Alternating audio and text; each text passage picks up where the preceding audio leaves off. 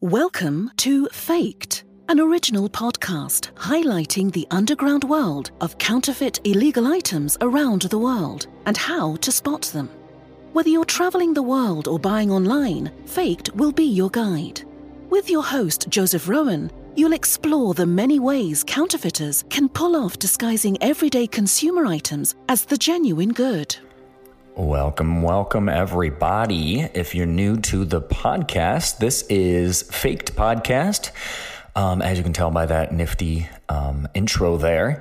But uh, yeah, we discuss all counterfeit items on the market, and sometimes we'll you know dip into scams and uh, just overall a way to protect yourself from with information um, from all the nefarious, dark backdoor corridors of the commerce world that they uh, want to fake you and strip you of your money. So let's uh, let's talk about this particular episode. It's a pretty essential one.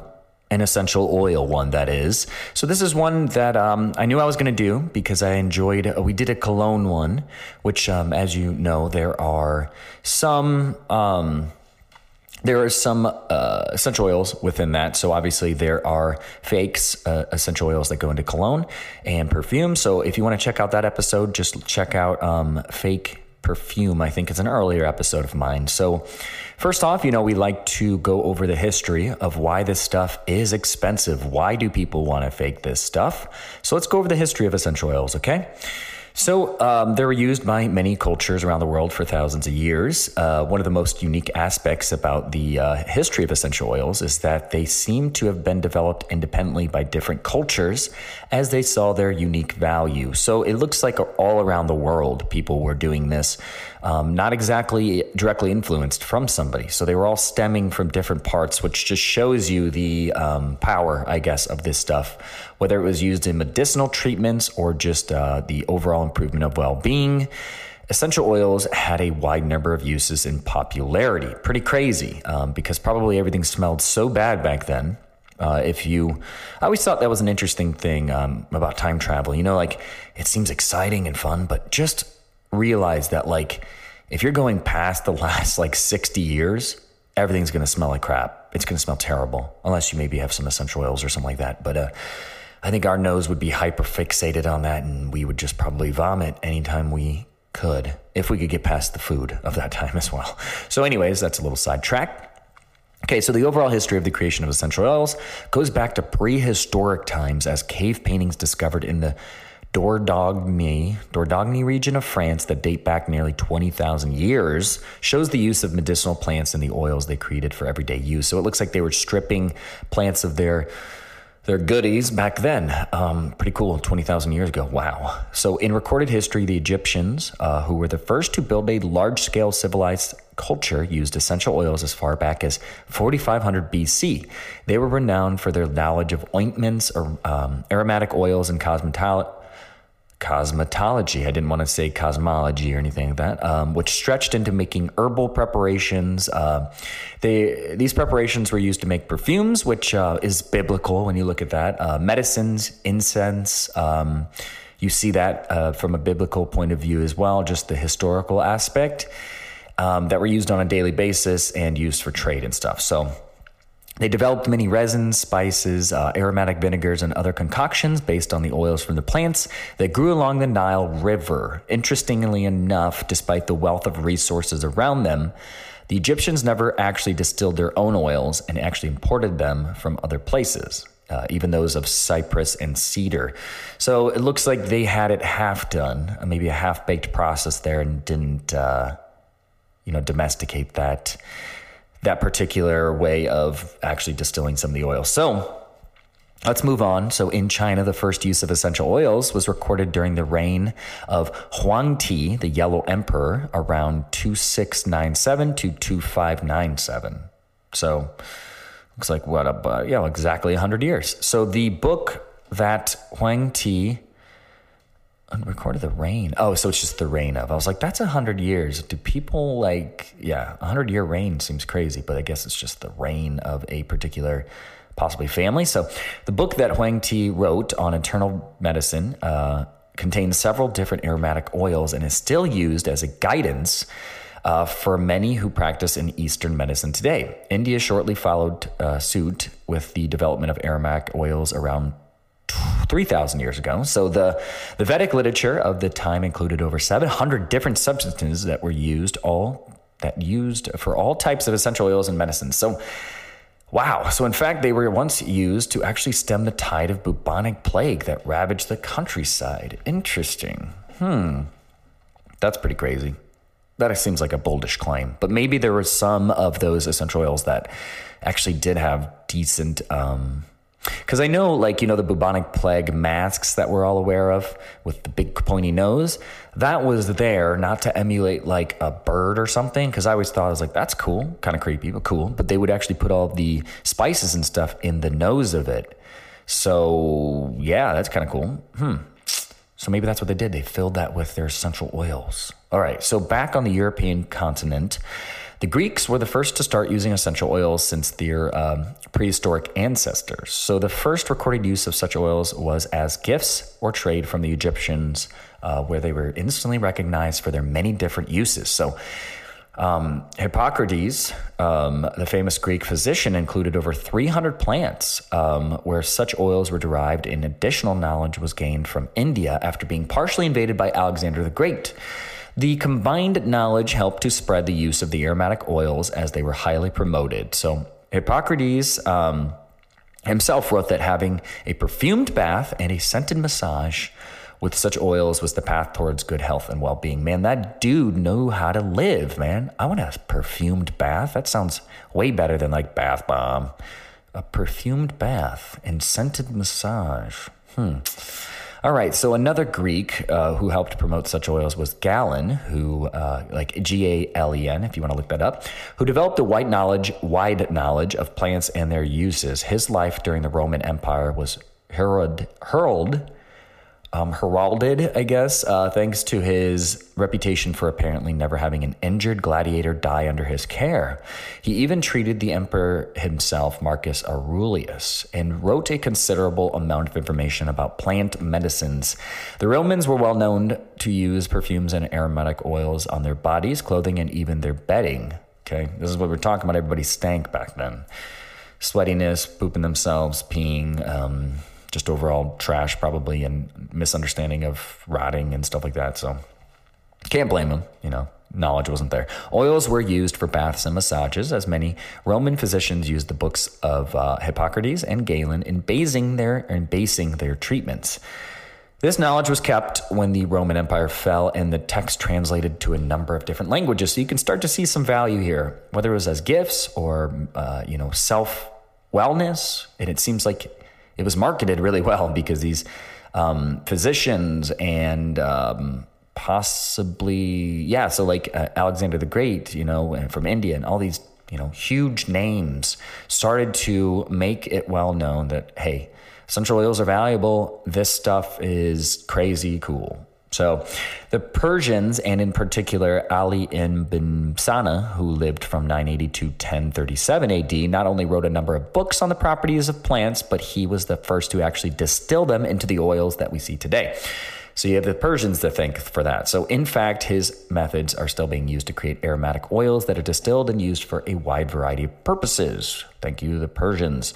After the fall of the Roman Empire took the Crusades, where knights of different countries entered the Holy Land and came back with many different herbal medicines as well as essential oils and perfumes that became quite popular in Europe. By the 14th century, these oils were used to combat the bubonic plague, as we talked about, just like earlier in India, and enjoy a considerable amount of success when they were used. So, kind of an interesting thing. And heck, some of the marketers today, uh, you know, for essential oils. I know, I know it's attached to a lot of MLMs, which we'll talk about later. We'll have a fake business podcast or business models, but it staved off the bubonic plague. That would be a pretty good selling point, I would say. Hmm.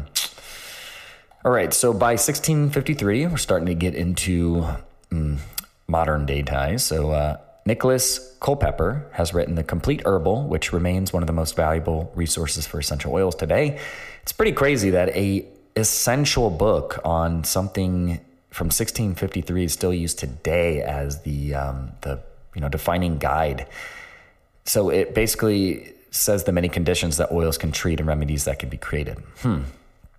and then um, it looks like a French chemist later coined the term aromatherapy while researching the various oils. So that's where we start talking about aroma, um, like lavender oil and things that can actually stave off uh, different ailments, um, psychosomatic or real. I I haven't done too much research in it, but I, from what I understand, um, some of this stuff's pretty hokum, hokum stuff. Um, and if you're into this, obviously I'd like to hear from you and hear otherwise. Um, but yeah, then we start to get into modern day times, which we, you know, you've all heard of people having their uh, diffusers in their house. Um, a ton of businesses do this stuff. It's a really good gift. Um, I mean, I, I myself had a bunch of real um, essential oils just to make like my own cologne and stuff. But um, how did I know they're real? Well, let's jump into five tips to identify fake essential oils. All right, so number one, how is the essential oil stored? What color is the bottle? Genuine essential oils can go bad if exposed to ultraviolet radiation. So, therefore, real oils are stored in dark colored, typically amber, um, but sometimes blue bottles. So, if you found essential oils that come in clear other bottles, they're probably fake essential oils. Okay, what is the bottle made of? Real essential oils must be contained in a uh, glass jar.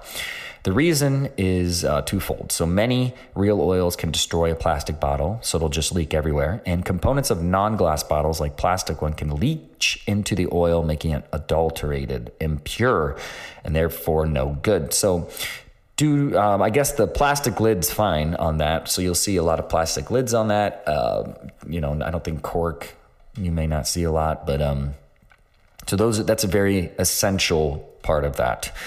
Um, is there an orifice reducer?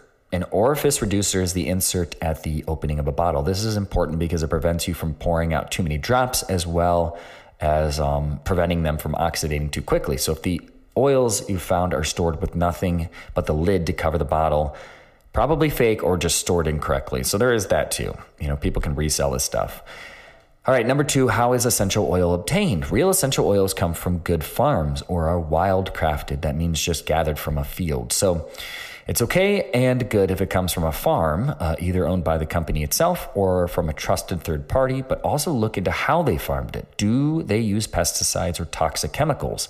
Do they use the best plants at harvest time? If an essential oil company can't or won't answer these questions for you, um, or they answer them negatively, uh, then they're probably fake essential oils because the um, the pathway that led to them making it isn't very uh, clear. Okay, so what does the essential oil cost? That's number three. So why buy a pricier oil if there are oils that are the exact same cheaper? This is the big thing about this podcast is, you know, cheap, you pay, you get what you pay for. So the inexpensive price is probably a telltale that the oil is fake or adulterated, which just could mean it's filled with something else or cut with something else. So um, let's see if it just depends on what kind of plant as well. So, uh, take the trusty lavender essential oil. One 15 milliliter bottle of lavender takes 25 square feet of lavender plants to make. So, that just shows you the warranted price of that. It is a very, very compact situation. Um, so, it takes a ton of property to just make one bottle. So, you can see that obviously it would warrant a huge price. Some of these, we'll go into some of the most expensive essential oils, which are probably among the most faked. So we'll go into that after this. Number four, how does the essential oil smell? Okay, real essential oil may uh, have a slightly different smell from bottle to bottle. For example, peppermint might smell stronger in the second bottle than it did in the first with the same brand. So this is a good thing so, some aspects of the plants can't be fully controlled when growing or transforming them into essential oils. Ever grown uh, zucchini and notice how two plants aren't the exact same and they kind of grow at two different rates. This is true also for um, acquiring essential oils because you know it's not commercialized. It is still very much a wild process. So one batch might be a tiny pinch stronger than the other. So that's kind of something to look for too. And it doesn't really pinpoint which ones are fake or not because it varies from bottle to bottle. So um, let's move on. Uh, number five, what does the oil's name say? So if it's an essential oil and is real, it will, in addition to its name like peppermint or lavender, have a Latin designation for the plant from whence it came, like mentha piperita for pepperoni or pepperoni. Geez, oh, I had pizza on my mind. Apparently, I'm hungry. I'm doing this early. Um, pepper piperita for peppermint. Pepperoni essential oil um, needs to exist. Um, I'll take a cut from anybody who makes that. Um, and then Lavandula augustifolia for lavender. Um, it if this Latin lingo is absent, it's probably fake. But again, that's really easy to throw on there. Mm, so I would say the biggest thing about this is the bottle it comes in. Not that it's inherently um, more expensive to have that bottle, but it's more thoughtful. You know, you have to know and appreciate what you're doing in order to know that stuff. So Let's go through the most expensive essential oils out there. Number 10 is a neroli oil, $354 per ounce. Jeez. Wow, that's crazy. Um, it's created from the flower of a bitter orange tree, and we've all we all know what neroli is. I mean, we've all smelled it. It's super, super good, super good. Okay, so next is sandalwood essential oil. That's four hundred ninety-two dollars per ounce. Um, number eight is Elecampane essential oil. That's $560 per ounce. It was uh, the creation of the notorious drink absinthe is uh, one use for the horse heel. Apparently, uh, a drink which oh, so it comes from the horse heel flower. Okay, so uh, it comes from the horse heel flower and also makes absinthe. Interesting. Okay, so seaweed absolute oil, six hundred fifty dollars per ounce. Uh, rose essential oil is $800 per ounce. I didn't know that. That seems a lot more expensive. Huh. It's uh, sometimes used to assist with relief of pain in people. So it seems like it has some essential medicinal benefits as well as um, kind of a floral, you know, wellness. Agar wood oil is $850 per ounce. Cannabis flower oil is $946 per ounce. And uh, frang, oil is $1,500 per ounce. And that was number three. I want to see what number two is. Uh, tuberose uh, absolute oil is number two at $1,600 per ounce. And number one is the Champaka absolute oil. And I want to read more about this one. So that is $2,200 per ounce. And that is the chamomile essential oil, basically. Um, it's a high, super high end product, and apparently, Champaka white essential oil. Oh, geez. Sorry about that. Has a long history as a treatment for depression and has been used to relieve headaches and vertigo. Interesting. Seems like a really expensive way to relieve you of that. So that right there, guys, are the most expensive essential oils on the market. Probably the most vulnerable to these. Um, yeah, these uh, these uh, fakeries, you know. So guys, uh, check us out on Faked Podcast on TikTok. That's another place for you to get in contact with me. Also, uh, feel free to email us at um, fakedpodcast at gmail.com. Check us out there. Send us some of your concerns, uh, corrections, whatever. Um, also, geez, I need to grab a drink. So, guys, that is it for this episode. Hope you guys enjoyed. I will see you guys in the next episode. Bye.